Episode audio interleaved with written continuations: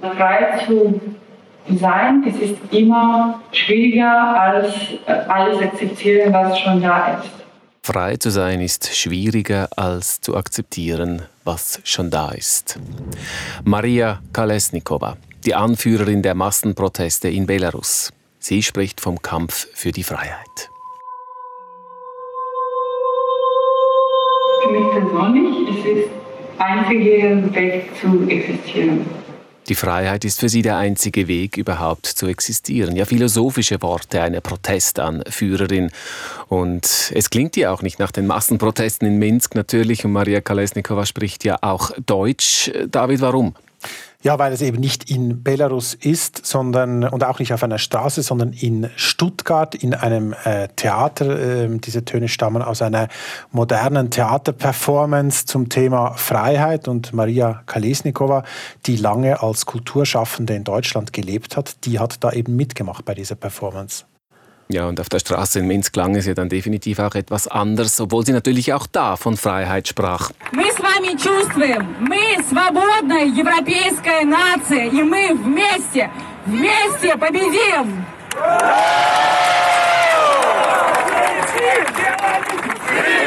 Беларусь! Беларусь! Беларусь! Wir sprechen über die Protestbewegung in Belarus und über deren Anführerin. Und Freiheit ist ein wichtiges Thema für Maria Kalesnikava, auch physisch, wie sich noch herausstellen sollte. Es sprechen David Nauer, unser Russland-Korrespondent, und ich, Roger Brettlin. Ja, David, du lebst ja in Moskau. Du verstehst aber Belarussisch bzw. Weißrussisch. Ja, ich verstehe, worum es geht, wenn äh, Leute Belarussisch äh, sprechen. Aber man muss schon sagen, es ist eine eigene Sprache. Die ist zwar mit dem Russischen eng verwandt, aber dann auch wieder ein gutes Stück vom Russischen entfernt. Also deswegen eben, ich verstehe viel, aber nicht alles. Und sprechen kann ich es überhaupt nicht. Kein einziges Wort. Спасибо вам большое. Извините, что мы Извините, пожалуйста, что мы задавали вопросы, которые вас Mit Maria Kalesnikova hast du aber Russisch gesprochen im Interview. Ja, und äh, zwar weil Russisch in Belarus äh, weit verbreitet ist. In den Städten äh, reden die meisten Leute Russisch. Auch die gebildete Schicht, die spricht vor allem äh, Russisch und nicht Belarussisch. Manche können nicht mal richtig gut Belarussisch. Auch Kalesnikova äh, gehört dazu. Sie sagt von sich selber, sie spreche besser Russisch als Belarussisch und äh, gibt auch Interviews auf Russisch, spricht an Demonstrationen, hat sie auf Russisch immer gesprochen. Also habe auch ich mit ihr eben Russisch geredet. Und du hast erzählt, du hast dich nach diesem Interview nicht gut gefühlt. Ja, ich war wirklich aufgewühlt, habe mich äh, irgendwie mies gefühlt. Und zwar muss man sich vorstellen, das war ein Interview, da saß ich in verhältnismäßig sicheren Moskau, habe über Zoom, äh, übers Internet mit Maria Kalisnikova gesprochen, sie in größter Gefahr in Belarus. Und da reden wir also so und ich stelle ihr alle Fragen, die mir in den Sinn kommen und darunter eben auch Fragen, die mir im Nachhinein, muss ich sagen, unangenehm sind. Es war so eine Situation, ich konnte eigentlich mit mit ihrer schwierigen Lage schlechter umgehen als sie selber. Wir kommen darauf zurück. Maria Kolasnikova ist Musikerin, sie spielt Flöte. Sie hat also nicht nur Theater gespielt in Stuttgart, sondern vor allem Musik gemacht. Sie spricht auch deshalb fließend Deutsch, weil sie eben länger in Deutschland war. Wie lange denn, David? Sie hat zwölf Jahre insgesamt in Deutschland äh, gelebt und zwar ist sie als junge Frau nach Deutschland gegangen, nach Stuttgart eben, um äh, dort Musik zu studieren und hat später in Deutschland Karriere gemacht als Musikerin und Kulturmanagerin. Und äh, das ist eigentlich das Schicksal von vielen Belarusinnen und Belarussen, gerade kreative, talentierte Leute, sind in den letzten Jahrzehnten in sehr großer Zahl ausgewandert, vor allem nach Europa. Und zwar, weil sie zu Hause in Belarus selber einfach keine Perspektive für sich gesehen haben, das Land als armselig, arm und grimmig empfunden haben. Und äh, von dem her kann man sagen, Kalesnikova ist eigentlich eine typische Belarusin mit ihrer Emigrationsgeschichte. War sie denn auch schon immer politisch aktiv? Nicht direkt politisch eigentlich sagen äh, Freunde von ihr. Sie ist ja eben Künstlerin, Musikerin. Das war immer ihre Haupt Hauptaufmerksamkeit eben auf der Kunst und der Musik. Aber sie hat natürlich schon eine Art politische, zeitkritische Kunst und Musik auch gemacht. Wir haben vorher die Zitate von ihr gehört aus dieser Performance in äh, Stuttgart, wo sie über Freiheit sprach. Also sie spielte jetzt nicht nur Bach und Mozart, sondern machte eben auch Kunst, die sich an der Zeit, an der Aktualität reibt. Sie ging dann zurück in ihr Heimatland, kehrte Deutschland den Rücken zu. Was war da geschehen?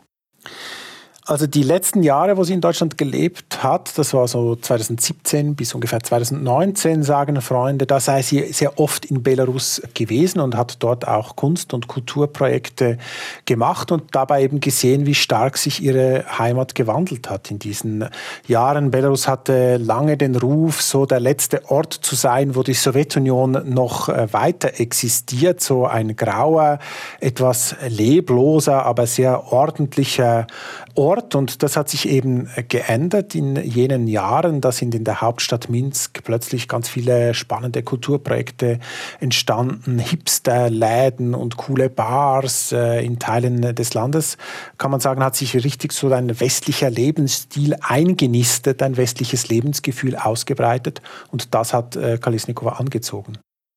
Du hast mir einmal gesagt, Belarus sei eine Diktatur mit Hipsterblase. Das ist also das, was du damit gemeint hast. Ja, es geht so in die Richtung. Also das heißt, äh, der Staat, der belarussische Staat unter Lukaschenko, der lebt noch irgendwie in den 70er Jahren quasi in der Sowjetunion. Er ist autoritär, bürokratisch. Es herrscht auch weitgehend Planwirtschaft. Aber im urbanen Milieu von Minsk und anderen Städten, da ist eben das 21. Jahrhundert sozusagen ausgebrochen. Und äh, die Leute dort, die informieren sich natürlich längst nicht mehr über das Staatsfernsehen, sondern über das Internet. Sie reisen nach Europa und sehen wie die Menschen dort leben und daraus folgt eben auch, dass sie anders leben wollen. Und eben diese neuen Möglichkeiten im kulturellen Bereich in Belarus, die haben Maria Kalesnikova angezogen. Aber wie kam sie dann letztlich in die Politik? Das war so, sie hat in Minsk den äh, belarussischen Banker und Kulturmäzen Viktor Babariko kennengelernt. Der hat äh, damals einige Projekte finanziert, äh, an denen sie gearbeitet hat. Und äh, Babarika, der hat schließlich entschieden, er wolle für die Präsidentschaft kandidieren und hat äh, Kalisnikova gefragt, ob sie seine Wahlkampfmanagerin werden wolle. Und da hat sie dann eben zugesagt und kam so quasi in die Politik. Nach ihren eigenen Aussagen würden die politischen Ansichten von Babariko und ihr zu 100 Prozent deckungsgleich sein. Und er hat sich wohl gedacht, äh, Kalisnikova ist eine hervorragende Organisatorin, sie ist auch eine charismatische Rednerin Kanzlerin und sie sollte ihm zum Wahlsieg verhelfen. Man muss sagen, er hätte auch gute Chancen gehabt, denn er war der populärste von allen Oppositionskandidaten. Er wurde dann allerdings verhaftet. Viktor Babariko, ihr Chef, konnte nicht kandidieren bei der Präsidentenwahl. Dann hat halt Maria Kolesnikova selbst übernommen. Ja, genau so war es. Er wurde festgenommen und sie hat, wie es auch zu ihr passt, muss man sagen, sie hat dann eben nicht einfach aufgegeben, sondern weitergemacht. So nach dem Motto, jetzt erst recht. Und sie hat damals auch gesagt, sie könnte jetzt zwar im gemütlichen Stuttgart sitzen, aber solange ihre Freunde in Belarus in Haft sind, würde sie eben nicht äh, Belarus verlassen wollen, sondern sich eben für deren Freilassung einsetzen. Das waren ihre Worte damals. Und ich muss sagen, ich treffe in äh, Russland, aber auch in Belarus immer wieder Leute, die ungeheuren Mut haben, die eben auf ein Leben in Sicherheit und auch in einem gewissen Wohlstand verzichten, weil sie so eine Mission haben, weil sie Ideale haben, die sie hochhalten. Und äh, ich denke, dass Maria Kalesnikova eben genauso ein Mensch ist. Man las ja auch oft von den drei Frauen, den drei Frauen gegen Lukaschenko. Das seien drei Frauen, die gegen den letzten Diktator Europas kämpften. Der letzte Diktator Europas, so nennt man ja Alexander Lukaschenko, den Präsidenten von Belarus immer wieder. Seit 26 Jahren ist er ja schon an der Macht. Und Maria Kalesnikova war eben eine dieser drei Frauen. Die anderen beiden sind Svetlana Tichanowskaja, die dann zur offiziellen Kandidatin der Opposition bei der Wahl wurde, und die dritte heißt Veronika Zepp-Kalo. Wie kam denn dieses Trio zusammen? Einfach gesagt, die Männer waren weg, da mussten eben die Frauen ran. Also so war das. Äh, die Ehemänner von äh, Zepkala und Tichanowska, die wollten eigentlich beide selber für die Präsidentschaft kandidieren, wurden dann aber eben festgenommen. Und äh, Babariko, der Chef von Kalisnikova, der war auch in Haft. Also zogen die drei Frauen eben selber durchs Land und machten gemeinsam Wahlkampf für Tichanowska, für die eben Kandidatin. Das war ein paar Wochen vor der Wahl, wo das so richtig losging. Und das war auch, wo dann eben viele auch ich, muss ich sagen, erstmals genauer seit längerem hingeschaut haben nach Belarus, weil wir gemerkt haben, da geht irgendetwas Spannendes, da passiert was Spannendes. Dann kam die Wahl, die Lukaschenko haushoch gewann, zumindest wenn man den offiziellen Resultaten glaubt. 80 Prozent der Wählenden hätten für Lukaschenko gestimmt, hieß es. Aber eben, dieses Resultat kann nicht stimmen. Nein, das kann unmöglich stimmen. Die Wahlen wurden wirklich grob gefälscht. Da gibt es unzählige Hinweise darauf, dass da wirklich ganz grob gefälscht wurde. Und dazu kommt auch, es gab ja dann danach, nach den Wahlen, also eigentlich keine nennenswerten Veranstaltungen aus dem Volk äh, zur Unterstützung von Lukaschenko. Also keine großen Demonstrationen für ihn, keine Kampagnen auch auf sozialen Medien. Also man kann sagen, die einzigen, die dann zum Herrscher hielten in dieser Situation, Situation nach der Wahl, das waren äh, die Polizei, auch der Geheimdienst und oberste Beamtenapparat.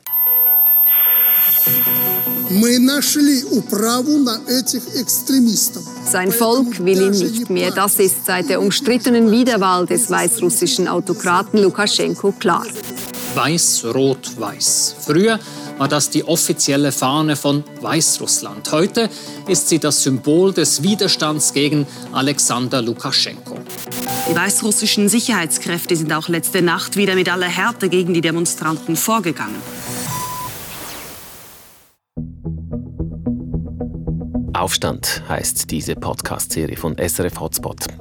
Wie kommt es, dass Menschen zu Hunderttausenden gegen ihre Regierung demonstrieren? Was mobilisiert sie? Und vor allem wer?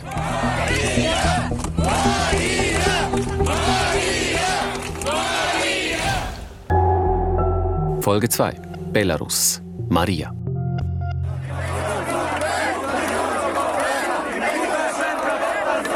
Ja, wenn tatsächlich 80 Prozent bei der Belarus-Wahl für Präsident Lukaschenko gestimmt hätten, wären danach wahrscheinlich kaum Hunderttausende auf die Straße gegangen.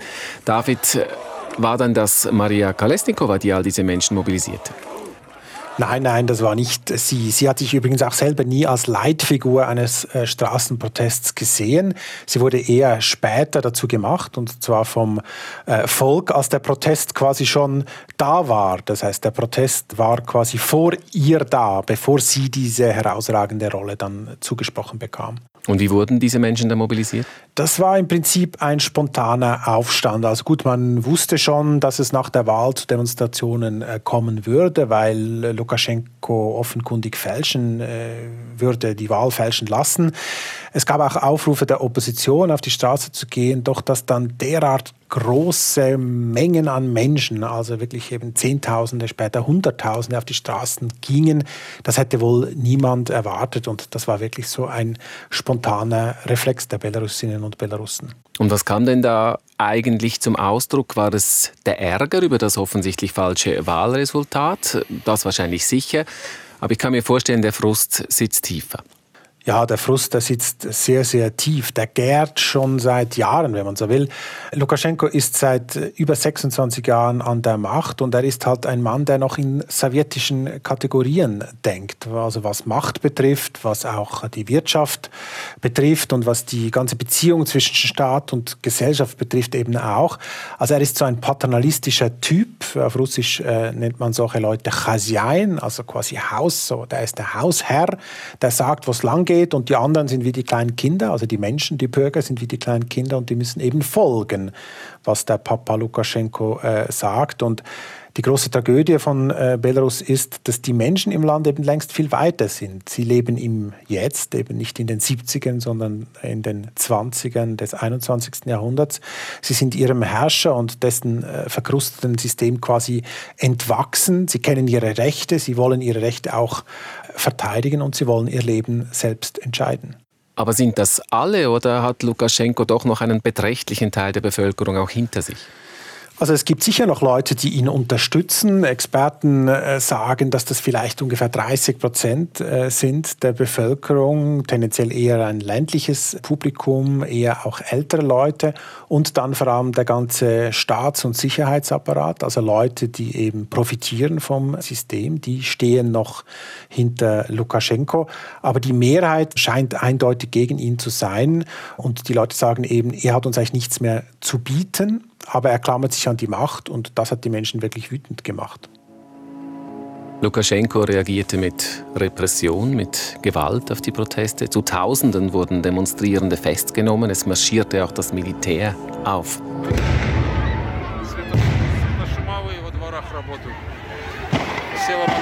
Das ist ein Video, das wir auf YouTube gefunden haben. Es ist von einem Augenzeugen. Er beschreibt, was er sieht und es klingt laut, was er da sieht. Es knallt und man hört auch Schüsse, eigentlich wie im Krieg. Hat denn irgendjemand etwas anderes von Lukaschenko erwartet als massive Repression?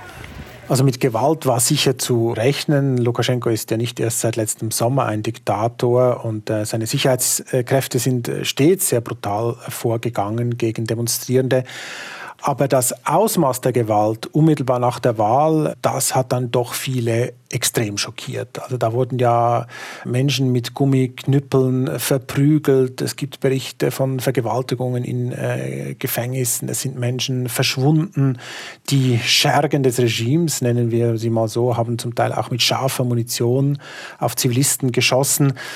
Und es gab damals, äh, vor allem im Sommer, auch äh, diese Bilder von blau geschlagenen Körpern mit wirklich schlimmen Verletzungen. Und also mir persönlich wurde es zum Teil richtig äh, schlecht, also physisch schlecht, nur schon beim Lesen der Berichte oder auch beim Betrachten dieser äh, Bilder. Also wie gesagt, äh, diese extreme Gewalt, die war schon einzigartig für die belarussische Geschichte. Mit der hatte niemand gerechnet. Und was man aus Belarus hört, äh, ist das Land durch diese Exzesse auch richtiggehend traumatisiert worden. Auch für die drei Frauen wurde es dann zunehmend gefährlich. Das war dann also der Moment, als auch Svetlana Tichanowskaja und Veronika Zepkalo das Land verließen. Ja, genau. Zepkala floh zu ihrem Mann, der bereits im Ausland war. Und äh, Tichanowska, die wurde vom Geheimdienst äh, verschleppt und offenbar wirklich extrem bedroht. Ganz schlimm. Man weiß nicht genau, was diese Männer ihr angetan haben. Aber die Rede ist davon, dass diese Typen ihr mit Gewalt gedroht haben, mit Gewalt gegen ihren inhaftierten Ehemann und auch gegen die Kinder. Man weiß es, wie gesagt, nicht so genau. Inzwischen hat sie sich wieder gefangen, aber sie ist seither nicht mehr in Belarus. Es blieb dann noch von den drei Frauen Maria Kalesnikova im Land. Sie kämpfte weiter. Wie lange hatte die Opposition denn eigentlich noch den Glauben, dass man etwas erreichen könne? Lukaschenko lasse mit sich verhandeln.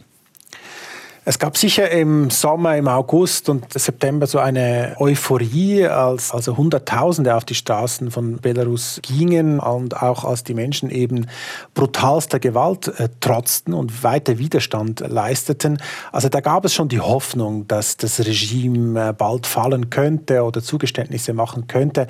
Allerdings hat äh, Kalesnikova auch immer wieder gesagt, seid realistisch. Äh, sie wusste, dass das ein langer Kampf wird. Das hat sie übrigens auch in dem Interview gesagt, das ich mit ihr geführt habe. Das war so gegen Ende August, also einige Wochen nach der Wahl. Da war sie ja eben bereits die einzige Oppositionsfigur im Land und sie hat damals schon gesagt, das wird lange dauern. Und sie hatte da so diesen ganz speziellen Status eben der einzigen, die noch da war, sozusagen sozusagen The Last Woman äh, Standing.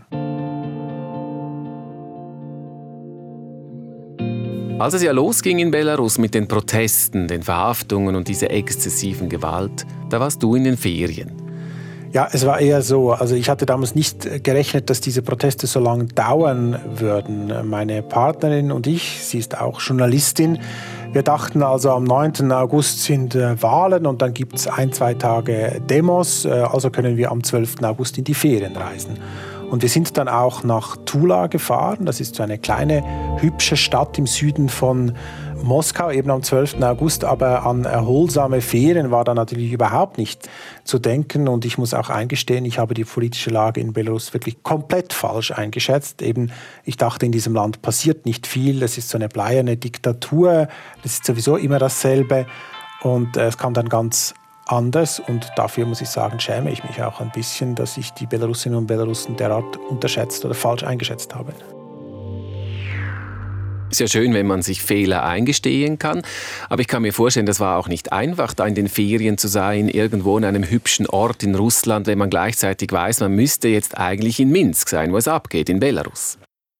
Ja, das ist wirklich nicht einfach. Also ich bin fast durchgedreht und ich habe im Hotel dann auch in der ersten Nacht schon die erste Schalte gemacht mit SRF 4 News am Morgen und äh, bin dann den ganzen Tag über die ganze Zeit am Handy gehangen, habe News gelesen aus Belarus und äh, wir sind dann sogar noch aufs Landgut des russischen äh, Schriftstellers Tolstoi äh, in der Nähe von Tula gefahren und da gibt es einen riesigen wunderschönen Park, da sind wir spaziert und eine ganz betörende Landschaft muss man sich da äh, vorstellen, sehr friedlich, wirklich wunderschön. Aber im Kopf äh, waren wir beide permanent nur in Belarus. Wir haben nur über Belarus gesprochen. Wir haben immer geschaut, haben wir irgendwo Handyempfang, um News aus Belarus lesen zu können. Und in dem Moment haben wir dann gesagt, okay, das geht einfach nicht. Äh, wir können keine Ferien machen. Wir müssen arbeiten.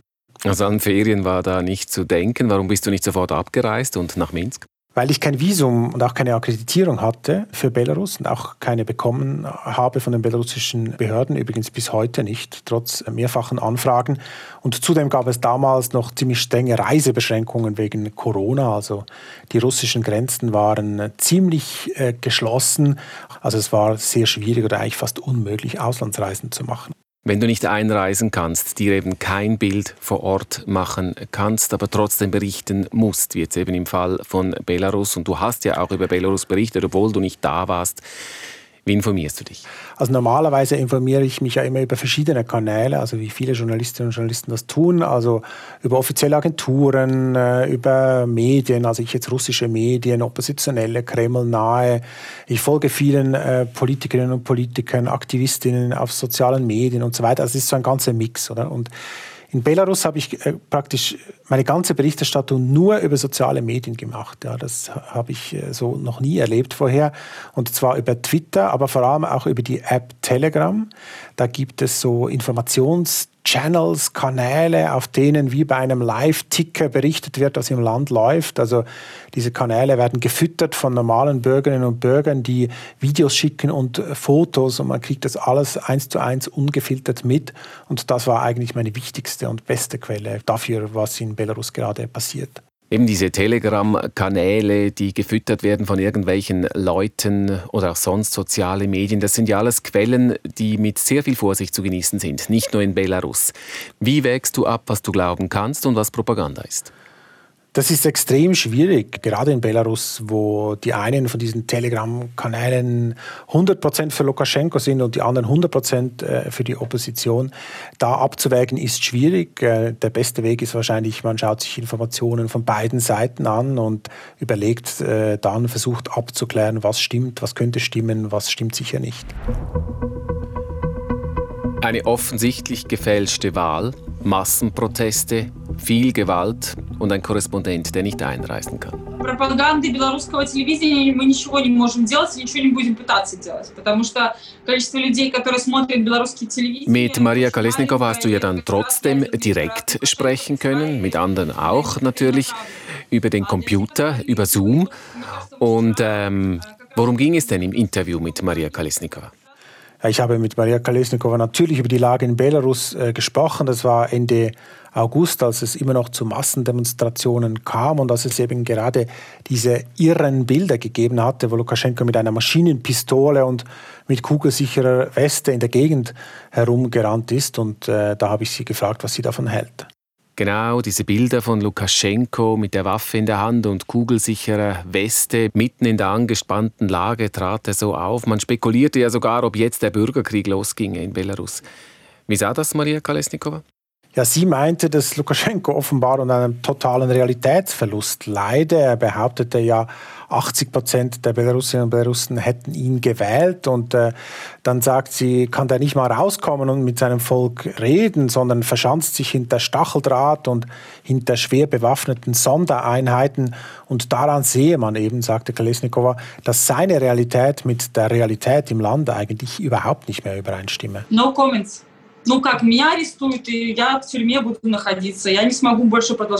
Sie sagt hier keinen Kommentar. Ich nehme an, das war der Moment, den du bereits kurz erwähnt hast, der Moment, in dem es eben beklemmend wurde zwischen euch. Die Frage, die dir nachher peinlich war.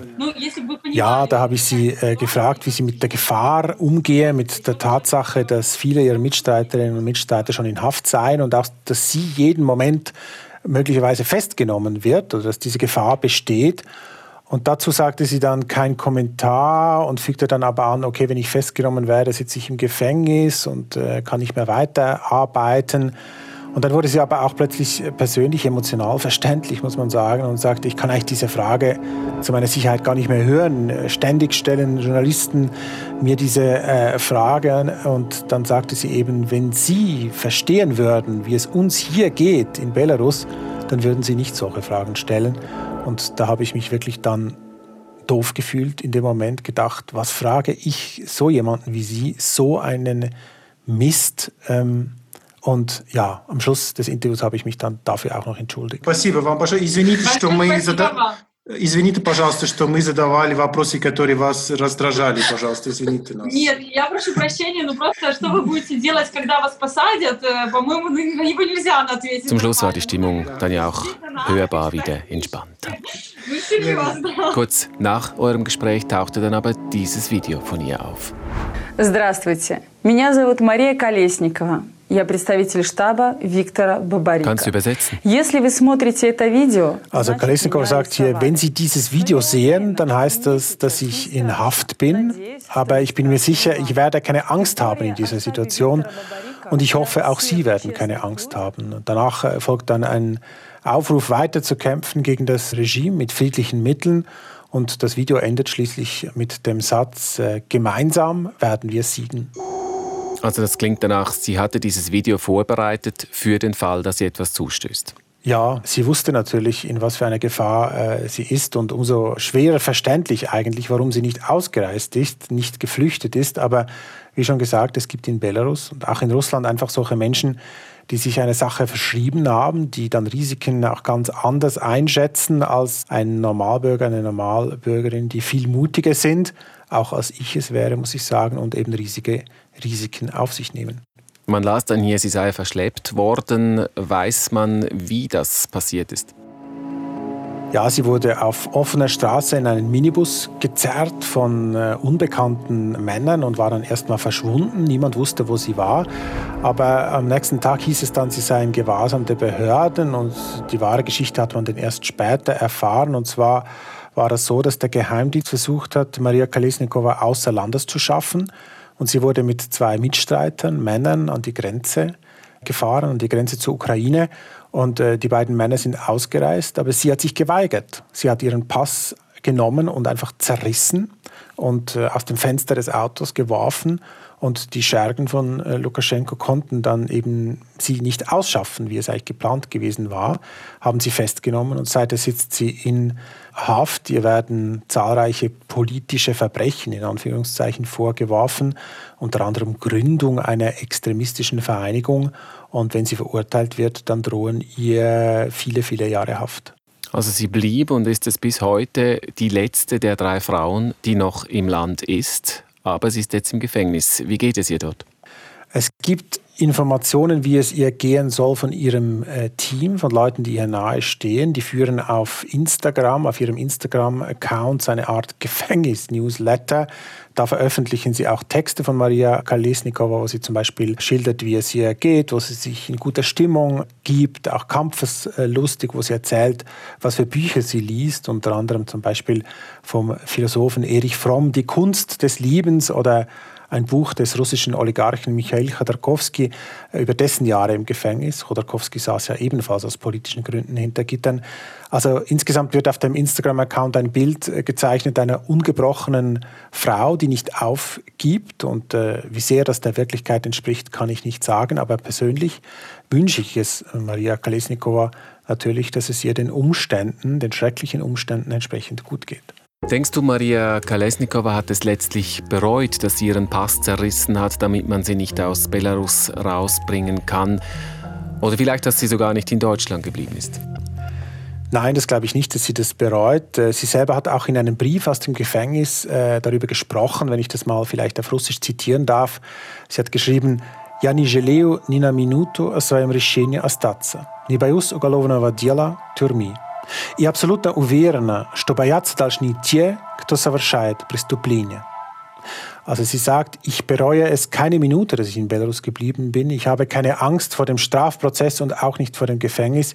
Und ich bin sicher, nicht ich muss Angst haben, sondern diejenigen, die Verbrechen begehen. Also äh, ich weiß nicht, mich beeindruckt das zutiefst. Da sitzt eine Frau in Haft, möglicherweise für viele, viele Jahre, und sie sagt, ich fürchte mich nicht, Angst sollen die haben, die mich einsperren, die mich verfolgen.